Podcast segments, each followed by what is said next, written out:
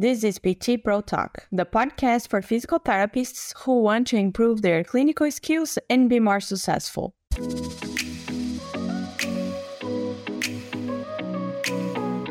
My name is Mariana Parks, physical therapist and your host. In today's episode, I have the privilege of interviewing Dr. Ron Schenk, an expert in the field, to discuss the integration of MDT, mechanical diagnosis and therapy, into MSK, musculoskeletal care. During our conversation, Dr. Schenk sheds light on the efforts being made to incorporate the McKenzie method into the standard practice of physical therapy and the challenges encountered along the way. We dive into the similarities and differences between MDT and manual therapy, exploring when to utilize manual therapy within the MDT approach and how both methods can help achieve end range forces in distinct ways. Additionally, we explore the appropriate contexts for each approach and their respective effects. Dr. Schenk also shares his insights on when it might be beneficial to consider other relevant therapeutic approaches. If these topics pique your interest, you are in the right place. Stay tuned for this great discussion.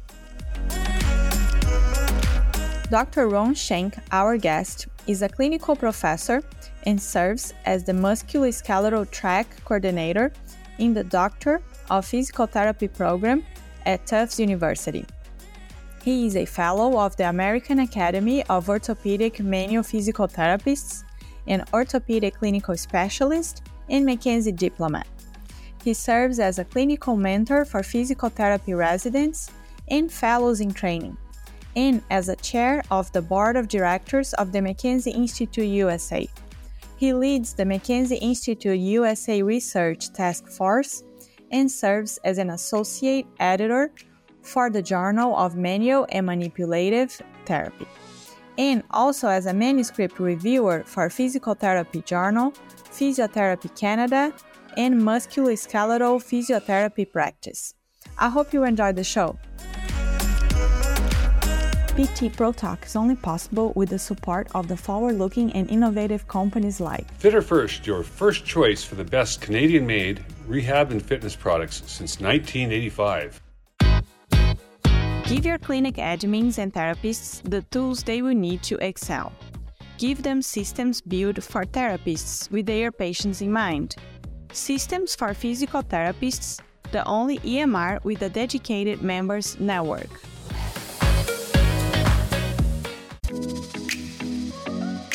Hi, Ron. Welcome to PT Pro Talk. How are you today? I'm good, thank you. How about you? I'm doing wonderful, thank you. Um, so let's start talking a little bit about yourself first for the ones that don't know you. Okay. Yep. So I'm a physical therapist. I uh, teach at Tufts University where I coordinate the musculoskeletal uh, component of the curriculum. I've um, been trained in manual physical therapy. I'm a fellow. Also, more recently, received my diploma in MDT. And uh, throughout my career, as I've been in clinical practice and teaching and, and really doing both at the same time, I've tried to um, integrate uh, MDT into standard orthopedic practice or what we consider um, the standard of care in musculoskeletal physical therapy. So I've done that through participation in AOMT, which is the American Academy of Orthopedic Manual Physical Therapy as well as the orthopedic section of the APTA. And um, and in teaching, you know, musculoskeletal on a full time basis, pretty much since 1989. But all during that time, I've been also at least half time in clinical practice. And even now, with my position at Tufts, I still do clinical mentoring for our McKenzie Fellowship and residency programs. And, and some of that's done virtually. So that's a lot of experience in the area. And I guess it's a good, it's a different view because you have the, the manual therapy with the MDT. So that's a very interesting combination that I'm curious to hear you talking more about it. Right, right. So one of the things I've I've tried to emphasize in my co- along with my colleagues in AOMT, the manual therapy community, is that both manipulation and repeated end range movements are end range forces. So in that respect, they're not different. The big difference, though, being that you know, in MDT, uh, end range may be achieved by the patient and thus provide a means for the patient become empowered to self-treat and manage their condition independent of the clinician. So, and I think that's where Robin McKenzie met his opposition in the physical therapy community was that, you know, many of the outcomes he was achieving could be gained through the patient being in control as opposed to being manipulated. And McKenzie was a manipulative physiotherapist and was one of the founders of the New Zealand Manipulative Therapy Association. And, you know, did utilize that those procedures as part of his practice and, and still incorporated manual procedures in the management of patients according to MDT, but following the exhaustion of patient generated forces. So I think when we consider end range as being a part of the uh, motion or the range that can produce dramatic changes in the patient's mechanics, especially if it's their preferred direction or their directional preference. And when we see those changes in baselines, we can explain it via various theoretical models. You know, McKenzie's original theoretical model being that of the disk, but there's evidence, emerging evidence in uh, the literature of these end range procedures manipulation producing a neurophysiological effect that reduces pain and guarding and, and uh, gets the patient moving again and functioning again. So you know, in that respect, we've had some success in uh, presenting at the AOM conference and in explaining that, you know, MDT does fall within the realm of orthopedic manual physical therapy, with the big one the big differences being the emphasis on patient generated forces initially. Yeah, and uh, I wanted to ask you: Do you feel like the manual therapists can they see that the same way that you see, or is really hard for them to grasp that idea that the the it's the the same end range, but one's patient generated end range and the other is just the therapist applying the the, the technique. So you know we all have our biases and and sometimes it's hard to let go of those. And I think one of the benefits of you know our um, McKenzie fellows and residents in training potentially being part of the academy is that they they see different views or schools of thought and maybe different approaches that maybe they won't adopt, but it does open their mind, I think, to uh, the fact that when we have a system, when any of these clinicians who are very well schooled in a particular uh, approach and know it at a very high level tend to have good outcomes with their patients because they have a systematic way of addressing patients. And the algorithm or the way about which they achieve those outcomes may be different. That too, you know, we have the evidence, which is, you know, we're starting to see a, more and more evidence for MDT being effective.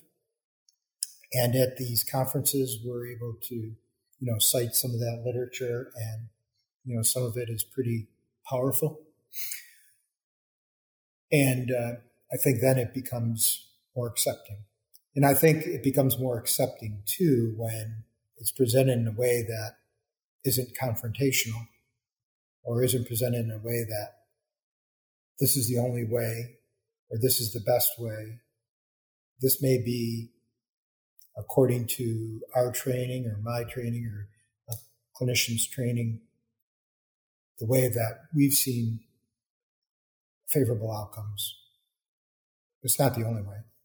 Yeah. And I thought that was interesting what you mentioned before about the mechanism that it may end up ver- being very similar. The the when you manipulate, when you do end range, if you're talking about the neurophysiologic effects, right? Is that yeah? We're yeah we're we're not certain, right? We you know we can hypothesize, and I think it's very useful and helpful to you know hypothesize as to these mechanisms or maybe the pain generator, but we can't be absolutely certain that's what's happening in that individual that we're seeing. We may know in the future, but the other thing that I think has allowed MDT to be accepted more readily is the concept of directional preference. You know, and when we find a preferred direction of movement that the patient can utilize and it improves their mechanics and how they feel, it's hard to argue with that. So we can argue as to the theoretical models, we can debate the mechanisms, but if someone tells us they move in a certain direction and now they feel better, they move better, their baselines are better. And, you know, we've demonstrated that in some of the breakout sessions. You know, that, that's pretty powerful. And not only that, but you move in the opposite direction or the direction that is opposed to their directional preference, and the mechanics are not as good, right? Or they decrease rapidly, or they get worse. So, you know, we can find that maybe moving to end range produces a positive neurophysiological effect. Maybe that's it. But why is it that when we move into the opposing direction and recheck the baseline, that now again they're worse? So there must be some mechanical as well as neurophysiological explanation for that. And you know that's for you know the the science scientists and you know those researchers that delve into that aspect of uh, research to find out for us. I just think it's so funny that there's all this fight about hands on, hands off, and then we are here talking about potential similar effects on both that could cause some pain relief. And it's just funny how how that plays out. I'm i'm sure that there is some mechanical as you said because you see that that dynamic but the other effect is also curious that you're mention, mentioning. And i feel like people are just my approach is better hands on hands off. And then in the end you have something that's kind of similar on both. You know and one of the uh, most powerful predictors of a favorable outcome among patients that we see is the therapeutic alliance. So um, when somebody has skilled hands and they're confident but not arrogant and they're listening to the patient they're probably they've come a, a significant ways to getting that patient better right from that point on. So, you know, again, there's a lot of factors that play into the patient's outcome. And uh, mechanical is just one of them. Yeah. Yeah. And you mentioned that we use manual therapy in MDT. So, like, how often do you feel like we need to use to progress forces. Do you feel like that's very often or not really? I would say as often as it's needed. So, not to be facetious, but uh, based on the patient. You know, so, you know, I probably would put my hands on maybe sooner than maybe another clinician would. We don't know yet, based on the patient profile, when's the right time in general. I don't know if we will know, but if we, you know, stick to the the system and exhausting patient generated first and offering that patient the opportunity to self treat as much as possible, then that, you know, that helps our decision making. You know, I would say, yeah, I, I, I couldn't even say what percentage but probably 70% of the patients I'll put hands on. But when is the question? It might not be. Yeah, I try not to make it the initially. And I feel like probably because you already use more manual therapy, so would be you would be more likely to use that with a patient than let's say like a therapist that just uses MDT and that's not as used to like manual therapy and all of that. Right. But you know, it is right from the get go in part A, the manual procedures are taught. So a different uh, algorithm or decision making to get to the manual procedures than than have it based on palpation or joint mobility testing mm-hmm. or segmental mobility testing, but based on the patient's response. So. Mm-hmm. And talking about manual therapy and MDT, that you said that both get to end range. So, like, what would you make you decide between just doing more like a manual therapy technique, a manipulation or something, mobilization, something like that, versus going through the MDT approach? Yeah, I would say a, a lot depends on the patient and their, uh, whether they have yellow flags, you know, for psychosocial risk, what's their personality uh, profile like? Um, you know, how willing are they to accept responsibility for self-management? You know, do they have an internal or external locus of control? You know, so if somebody's, you know, really believes and wants things to be done to them, and you do things to them and they uh, play a more passive role in their rehab, that could end up being problematic. But then again, it could be hard to shift that patient into, you know, becoming more independent. So they got to be ready to do that, right? And we got to get them to buy into the fact that a movement in a certain direction that they can do could help them.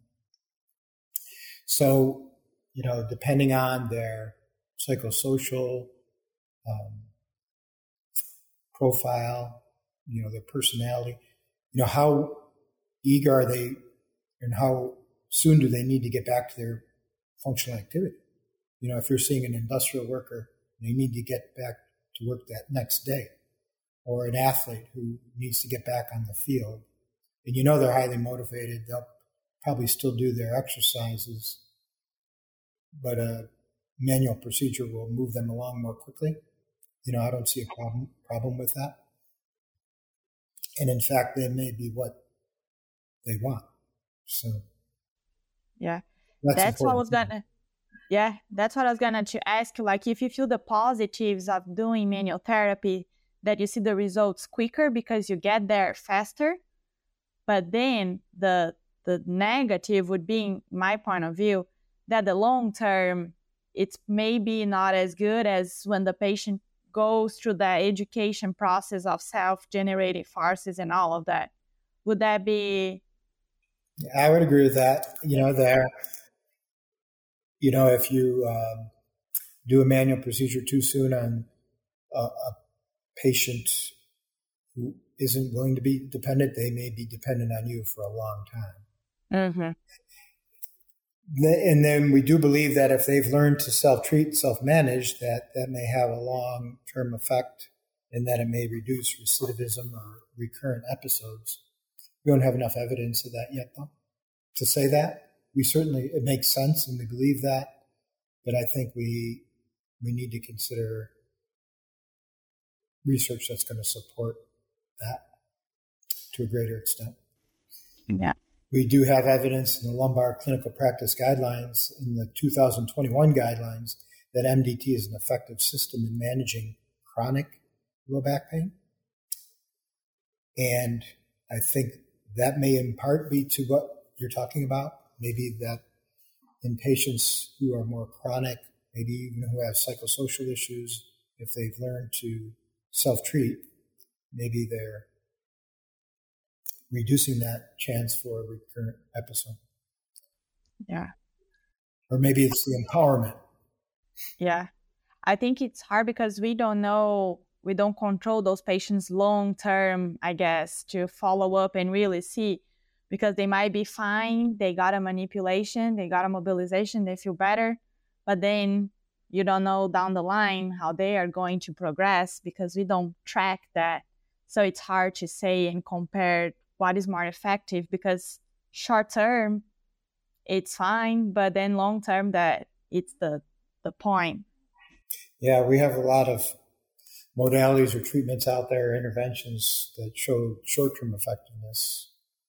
We need to investigate more long term effectiveness, especially if we expect to impact healthcare mm-hmm. costs. Yeah. yeah. And what are the challenges that you've been facing to try to integrate MDT into the standard PT? Mm-hmm. Well, I think part of it is due to the fact that um, a lot of university professors have not been exposed to it, or they've been exposed to it only on a limited basis, or they may be familiar with maybe repeated movements in the sagittal plane, but not truly the exhaustion of the potential for directional preference by testing other planes and loading strategies. So, you know, many of the university professors have been trained in other systems. I think there also is a feeling, an impression that it can't be that simple or straightforward. But, you know, I will argue why does it have to be complicated? And I think you could still go with that concept of directional preference and still understand the arthrokinematics and biomechanics because they may help explain at some point some of the mechanisms uh, behind why things work, why these procedures work. But uh, it doesn't mean we have to abandon them entirely. And again, I think it's even helpful to integrate it into standard education programs following the active movements, the repeated end range movements prior to the passive movements. And you still want those students to learn handling skills and have them perform at a higher level from a psychosocial, or excuse me, a psychomotor sense, because that's going to improve their handling of the patient and confidence that the patients feel with the clinician. So I think it, begin, it can be integrated. I think part of the opposition is it's so straightforward. I think is somewhat challenging for people to accept, and uh, I think not a, not that many people have been exposed to it in its entirety at the university level. Maybe some have taken an A course, or um, they heard about it in school, but they haven't learned it to a higher level. Yeah. And people think that it's too simple, but like the rationale behind and the assessment is not as simple as it seems. And I think that's most people don't understand. It's, yeah, there's a lot of clinical decision making involved in it. And uh, I think part of the thought that if it's maybe based on those that percentage, maybe 50% who respond to sagittal plane end range movements, because that's the only movement you test and then it gets better, then it seems like it's simple. But really, when you talk about, you know, when to change the load, when to change the force, and the direction, it's not that simple. But, you know, it's still very logical. I should say logical instead of simple. Mm-hmm. Yeah. Yeah. There there is a process behind it that for sure. When you for sure. And that's not to be minimized by any means. No. Yeah. And I just had an interview with Andrew Lowe, and he was talking about how PNE is now being introduced in the education system, on the education programs. So, how do you feel like about MDT getting there? Do you feel like I know that you've been fighting a little bit. So do you feel that we are far away from that? Because you said professors are not exposed. So like um, a way to change it would be uh, being able to integrate that on the the educational program. So how do you feel about that? Yeah. So actually, I, I do co-teach the pain science course at, at Tufts, and you know, we, we're building on the concept of directional preference in the musculoskeletal courses. And then in the pain science course, they could see where, you know, if we find through a mechanical assessment that the person has a directional preference, even if they've had chronic pain and psychosocial issues, that they may respond uh, favorably. That's so awesome. I think, yeah, and, that, and we actually have a, a research study, you know, that is hopefully going to be accepted for publication that supports that. Even patients with high psychosocial scores, you know, demonstrate improvement in those scores if they have a directional preference. So we found that in the lumbar spine. We just had a case series published in the Journal of Manual Manipulative Therapy on cervicogenic headache.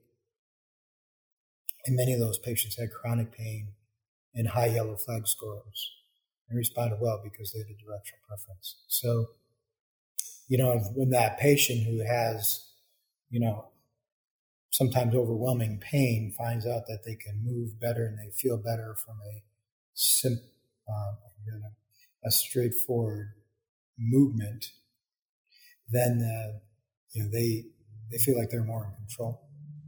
Yeah, it would be awesome if everybody could pa- pass through the MDT assessment, and then part of that chronic pain group it be uncovered as just having a directional preference, and then having like a quick resolution, taking them out of that cycle of chronic pain and don't know what to do and all of that.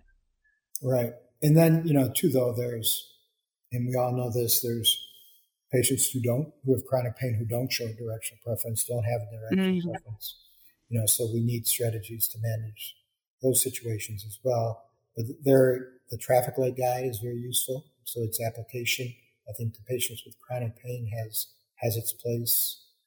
You know, where the person learns the difference between pain that's increased and pain that's worsened. So when they understand that it's a yellow light, maybe we're emphasizing their function, paying attention to the fact that their symptoms aren't worsening, but having them focus more on their function without the pain, without becoming a red light, then they can again do a bit more each day. So graded exposure and the yellow traffic light guide, I think, are very useful. Applications of MDT concepts to um, mm-hmm. chronic pain. Yeah. And I think we have a lot of similarities with the, that system of gradual exposure by the way the MDT is designed itself. So I think that already helps us on um, managing those patients. And I think that's why, you know, the evidence is showing MDT is a good system for managing chronic pain in the lumbar mm-hmm. And I suspect the same would be true in the cervical, but we just don't have enough research yet to show, support that. Yeah. And what do you feel like needs to happen uh, in order to MDT be integrated in school in general? Mm-hmm. Well, I think we need to have more prof- professors who are in faculty who are familiar with MDT. We need to continue to present uh, MDT concepts at conferences outside of MDT, outside the McKenzie conferences, but at AOMT and APTA conferences and CSM and um, pain conferences. Uh, that they'll play a greater role as well. So I, I think it's um, trying to get it out there in terms of uh, what the students are exposed to before they graduate. And then, two, we also can capture audiences and people who are already fellows, who are maybe orthopedic clinical specialists, who are exposed to MDT through these conference presentations by our residents and fellows. The research, continuing to push the research um, that supports the system. Um, because when you see it appear in the guidelines in the universities, pretty much or should be, you know, teaching concepts according to the guidelines. You know, once we get more and more in, into these practice guidelines, that can have a greater, greater effect. Right. Awesome. We were having a discussion exactly about that on our LinkedIn MDT group that people were debating older clinicians not seeing new grads familiar with this idea of mechanical assessment and repetitive like movements and and all of that so i feel like that would be a huge step to get people more familiar with it because everybody I think associates a lot physical therapy with manual therapy, and it makes a lot of sense have a mechanical assessment. But I feel like a lot of people are just not exposed to it, um, and then they just somehow in their career um, run into MDT and for some reason end up liking and pursuing. But I don't feel it's like the way that it's not like common that every clinician has the exposure to it. Right. I think the other thing that's having an, an impact is that a number of years ago, 10 of the McKenzie faculty decided to sit for the OCS exam. Oh, and yeah. they were prepared. Rob, Robert Metcalf developed a preparation course and study for them to prepare for that, and all 10 of them passed. So now, when they're teaching a part A, B, C, D, or extremity course, they're presenting it not only as a diplomaed McKenzie instructor, but also as an orthopedic clinical specialist. So when someone asks a question that falls outside of MDT, or maybe maybe there's a patient who's being seen, and they say, "Well, what about stabilization?" or "What about um, uh, manipulation?" They can, of course, say that the, the concentration here is teaching a McKenzie. This is a McKenzie course. That's our emphasis. Um, but there are clinical practice guidelines that you can refer to that have varying levels of support for these other interventions. Or patient doesn't have a directional preference or falls into the other category. So you can refer to the, you know, this literature, you can refer to these documents to maybe address the other category because that's not what we're focusing on in this course. Yeah, that that's how I was going to ask you. Also, where do you see other approaches being relevant? Where the other ones do, where they may be relevant. Yep. So, you know, I think the the treatment based classification system makes sense. You base the treatment on the classification that the person falls into. So, you know, that research you all from the University of Pittsburgh with Dick Erhard, who actually taught courses with McKenzie at one point. So in the treatment-based classification system, they have a specific exercise category. So people who respond to ex- extension fall into that specific exercise category. And that becomes, you know, the treatment. Somebody has hypomobility, they get manipulation. They have hypermobility, they get stabilization. So in that treatment-based classification system, if you only test sagittal plane, about 50% of the patients will fall. The research shown about 50% of the patients could fall into that specific exercise category. But if you consider all the different ways of trying to determine if they have directional preference or may centralize, it may be, I think in Werneke's research, 88% or more, right, may have a direction if we're talking about the lumbar spine. So as you increase the numbers that fall into that specific exercise category, the other categories decrease in number. So the ones that have true height joint hypermobility aren't as great, let's say, or hypermobility, or um, let's say mechanically unresponsive radiculopathy, right? So that's where I think the other approaches become relevant. Right? So I think there may be uh, a place, certainly for other treatments. It's not the end. We know MDT is not the answer for every patient that we see. It's we recognize it as a great system that has increasing amount of research support, but it's not the only thing out there. And you know, when you think too about, as I was mentioning earlier, the person needing to get back right back to their activity or needing to get right back to work. So one of my graduates was the head of a sports medicine team for a professional hockey team and NHL team. And we were talking about dry needling and MDT and where he sees MDT fitting in. And, you know, I was asking about dry needling. And he said, some of the players request dry needling between periods of the game so they can get right back out onto the ice and play. So in that situation, that modality is providing immediate short-term pain relief.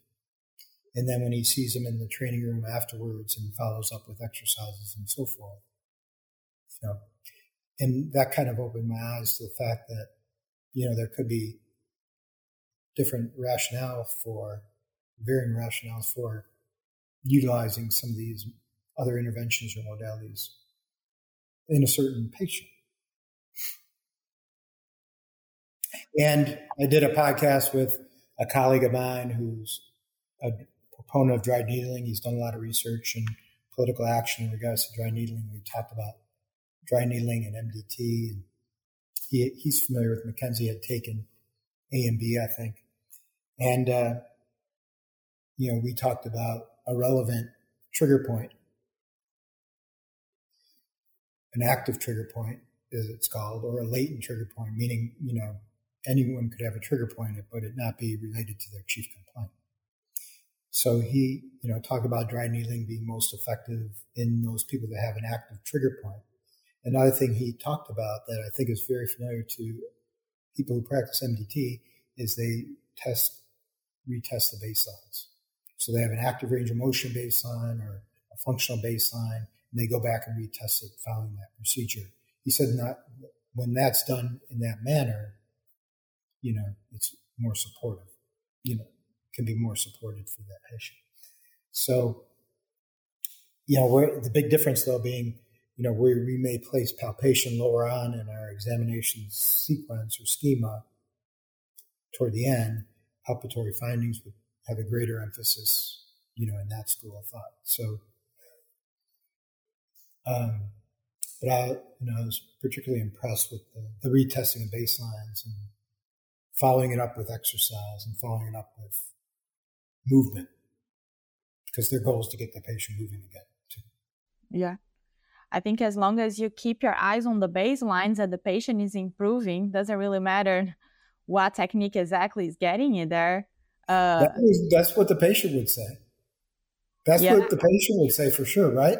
So, you know, we would argue that we would argue that well, if we teach you, you'll have a tool to manage it in the future, prevent a recurrence. Um, as opposed to things being done to you. Yeah. But they just want to get better, right? They just want to move better and feel better. And they don't care if it's Maitland or McKenzie or Paris or who it's, you know, based on. Typically. Yeah. I think I would always try to choose between, if I had to choose as a technique, try something active because I know that the patient is going to have that independence and I feel like long term will be better. But I had many patients that they came and they said, like, I want you to do something for me. Like, I wanted to just receive it. They're not interested in doing anything. It was like, okay, you want to come back here every couple of weeks? It's fine with me. You are paying, you come back. And some people say, like, yes, yes, I do. So it also depends on on the patient as you said my but as a therapist i would always try to choose something that would give independence because we know that the long-term results are likely to be better and with long-lasting results so yeah patient preferences are very very powerful so we could try to convince that person that what we think is going to be more effective for them if we get them to buy in, though, by retesting a yeah. baseline and they see it better, that's powerful. Um, but if they have it in their mind that they want to get a passive modality and we try to talk them out of it, we've created that wall between us and the patient, yeah, it's not gonna go anywhere. Yeah, no, nowhere good. Uh uh and we were talking in another podcast here um, about manual therapy and like some papers coming out saying that it doesn't have to be like a specific technique. It doesn't have to be as everybody thought that it had to in the past. So you don't have to be as skilled. You just have to give your patients the security, you know how to hold it, how to handle it, and you're gonna have those effects So I just feel like people have been just focused so much in manual therapy. We could split that attention between the general effects of manual therapy and then the effects of end range. Would that be ideal on our education? I feel like that would be the dream. Yeah, it's interesting that these regional effects we see from manipulation and manual procedures um, are probably best explained by a neurophysiological effect. Right? So we see thoracic manipulation helping people with cervical pain or shoulder pain, and we see a general lumbo pelvic thrust technique helping people with low back pain if they meet a clinical prediction goal. So I think a lot of that those outcomes may be attributed to more of a uh, neurophysiological effect rather than a mechanical effect.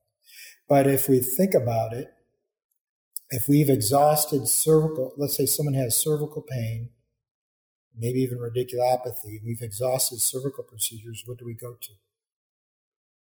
Thoracic. Right? We do thoracic procedures and they get better sometimes, right? we see that with the shoulder. I saw a video of a, a McKenzie International instructor and somebody with shoulder pain improving dramatically from a thoracic manual procedure. So, you know, that's not an end range cervical procedure. So there's got to be some neurophysiological explanation for that. Even lateral shifts, John was talking about the thoracic impact on lateral shifts.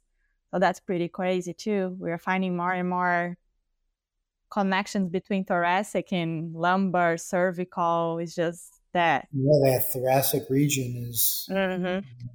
that's a powder keg neurologically, and yeah, we see dramatic effects sometimes with thoracic manipulation. And um, we know that research takes a few years to be implemented into practice. So you mentioned about getting on the guidelines and all of that. So like, how long do you think? Like, would you predict if you McKenzie keeps showing up on those guidelines and more research is coming? Would take a little while for that to be implemented. Do you feel like? A, a couple of years at least. So um, we actually received a grant from the International Mechanical Diagnosis and Therapy Research Foundation uh, to support a randomized trial comparing the outcomes in people with cervical pain who exhibit directional preference, having them randomly assigned to uh, MDT intervention or treatment according to the cervical clinical practice guidelines, because MDT is not in the cervical mm-hmm. guidelines. So it, we expect that it'll take a couple years to finish that trial. So from generation of an idea until the outcome of the study could could take a while, but um, we're pretty hopeful for that that study, and uh, we'll see how it goes. It'll be a multi-centered trial. Three clinics where the clinicians are duly trained in both the clinical practice guidelines and MDT so they're they'll be okay with the random assignment. And we don't have evidence that directional preference is effective. We clinically we do. Yeah. Right? That's gonna be interesting. Curious to see that. Um so Ron, before we transition to the final questions, anything else that you wanna mention about this everything that we just talked about, integrating MDT into the standard practice. Any other thoughts? Yeah, I think a, a, a message that we try to convey to our residents and fellows is that it doesn't have to be opposition. Because clinicians who are showing up at these conferences want pretty much what's best for their patients. So if we go in with the idea that we're going to share what we know and do it in a you know a confident manner but not in an arrogant manner not be dismissive of other approaches speak to the evidence when we have evidence available uh, the results can should take care of themselves it's a slow process, though. And um, but I think we've gained some inroad, inroads in these other organizations, these bigger arenas, because we've approached it that way. And it's not us versus them, but mm. rather what can we learn from each other to help the patient. How can we complement each other? Each technique right. They're strong without being dismissive. And yeah. you know, we've all been to continuing ed courses where uh, the presenter may spend not a time talking about their approach, but knocking down other approaches. And that doesn't do anything for anyone. Uh, Certainly doesn't help the patient. Yeah, yeah, absolutely. Um, Ron, what is your favorite resource of information? Is there any papers, books, anything that you like in particular? Well, I go to, to PubMed as a research uh, resource. And, uh, you know, looking at peer reviewed, you know, literature whenever it's possible. So the Journal of Manual Manipulative Therapy is um, the official journal of the American Academy of Orthopedic Manual Physical Therapy, but it's also our journal. And we have representation, in McKenzie excuse me, um, McKenzie reviewers and the editorial board.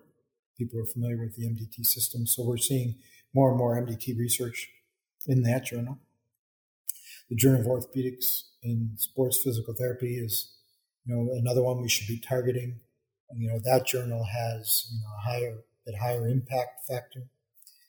Um, so I think that that journal publishes case studies as well. And I think a lot of what we're seeing work in the work in the clinic, we should be sending those out, you know, to that journal to, to get it read by a wider audience. Yeah, absolutely. And what would be the best advice you give to clinicians that are starting their careers? So I definitely encourage you know, our graduates, places I've taught to in the past, to uh, learn the MDT system. I teach them, I recommend that to them for a number of reasons. One is that they can continue their regular clinical practice while attending the courses. Um, in their, most of the courses are offered in their locale. Now we have an online version of the courses that they can take because once they learn that concept of directional preference and they get a good handle on who may be responsive to it, who may become independent, then they can go to the other um, approaches or schools of thought I mean, for that other category. And yeah. We need to do yeah. more to learn about and help us define the other categories as well. Yeah. Which is a project that I know the MII education committee is working on. You know, helping define other, mm-hmm. giving some direction for clinicians regarding other. Yeah, because sometimes we just go, okay, other, what do I do now? So, yeah. And the other recommendation I make to them is that they um, find a mentor. So, you know, try to find a position of employment where they have an experienced clinician they can talk to and share ideas with, or a group of clinicians. Um, try not to get into a situation where uh, the emphasis is on how many patients you see. And you really need time in that initial examination to utilize all that you've learned and paid for in your DPT or physical therapy training. And you don't want to shortchange yourself on that because then it becomes a, a boring job rather than a career. Mm-hmm. frustrating, and people talk about burnout. And, you know, part of that is comes from not being able to use your skills to the best of your ability because of time. Yeah. So they need to be selective about where they work. Yeah. I understand though, and we all understand the great debt that these students are leaving school with. And, you know, money is a reality factor, I'm sure. And I would say that's probably becoming harder because I feel like the load is just increasing the, the amount of patients that clinicians have to see every day in these clinics and just crazy. Um, and what personal qualities or abilities that you think are important to become a successful physical therapist? Yeah, I think uh, interpersonal skills is number one. And then being able to connect with the patient. So, regardless of um, what you know, is you know actually having that uh, empathy or you know really caring and having concern for the patient in, that's harder to teach. You can always learn skills and always learn, um, you know, techniques. The other thing is having a kind of a systematic approach to things. So being able to categorize uh, in your mind, at least, where to put all this information that's out there, because there's a tremendous amount of information out there. So having a organizational being organized in the sense that you're able to put things into categories. So we teach a patient client management model. Cyriax first had this years ago. History, active, passive, resistive, neurological palpation. And that schema has been modified now into the patient client management model, but still, if you have that schema or you have that organizational framework, as you gain more experience and exposure and learn more about motor performance and muscle balance testing, you put it into that category. You learn more passive techniques, you put it into that category. You learn more about motivational interviewing and yellow flags, you put in your history category. So having a, you know, some organization, time management is an important characteristic. Um, and then uh, being able to strike up a balance, you know, not working to the point of exhaustion. You have to find out what's your outlet and what is your go to to get your mind off of things physically, mentally, emotionally, so that when it's time for work, you work, and when it's not, you don't. You know. But now we have, you know, we got the phones and we got 24 hour access, so people can get a hold of us at any time. And we're looking at our phones and email probably shouldn't I think I've been guilty of that too. So when you get away, you need to get away, I think. Yeah. Technology can be very overwhelming sometimes if you don't know how to do it. It's yeah, it it sucks up all your time and energy if you're not careful with. Yeah, you gotta be careful with that. Uh, Ron, thank you so much for taking You're the welcome. time to come well, here. Asking me share your knowledge um, and your your views um, on that MDT into our standard practice. So it was really good to to hear your thoughts on it. Um, and I was just gonna ask if people wanna uh, get in touch with you or learn more about you. Is there a way that they can find you? Yeah, uh, my email uh, is, is ronald.schenk, S C H E N K, at Tufts, T-U-F-T-S dot edu. Ronald dot Schenk at Tufts dot edu. Awesome. Thank you so much, Ron. I'm very grateful that you're here um, sharing your expertise with us today. Have a good day. Take care. That's all for today's episode of PT Pro Talk. We hope you enjoyed this discussion. Make sure to follow us wherever you listen to podcasts so you can be notified when we release future episodes. You can also join our email list to receive updates and new episodes at ptprotalk.com. If you enjoyed today's podcast, please leave us a rating or review and share with other clinicians you think might benefit from this conversation. We are always working to deliver you a better show and would love to hear your thoughts. If you have a moment, please help us by answering a quick survey and let us know what topics and people you'd like to hear, things you like about the show, and how we can improve. Thank you, all of you who have already responded to the survey. It is very helpful.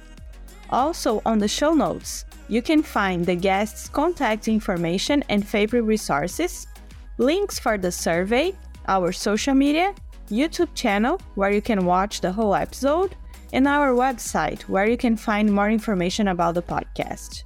Thanks again for listening, and until next time.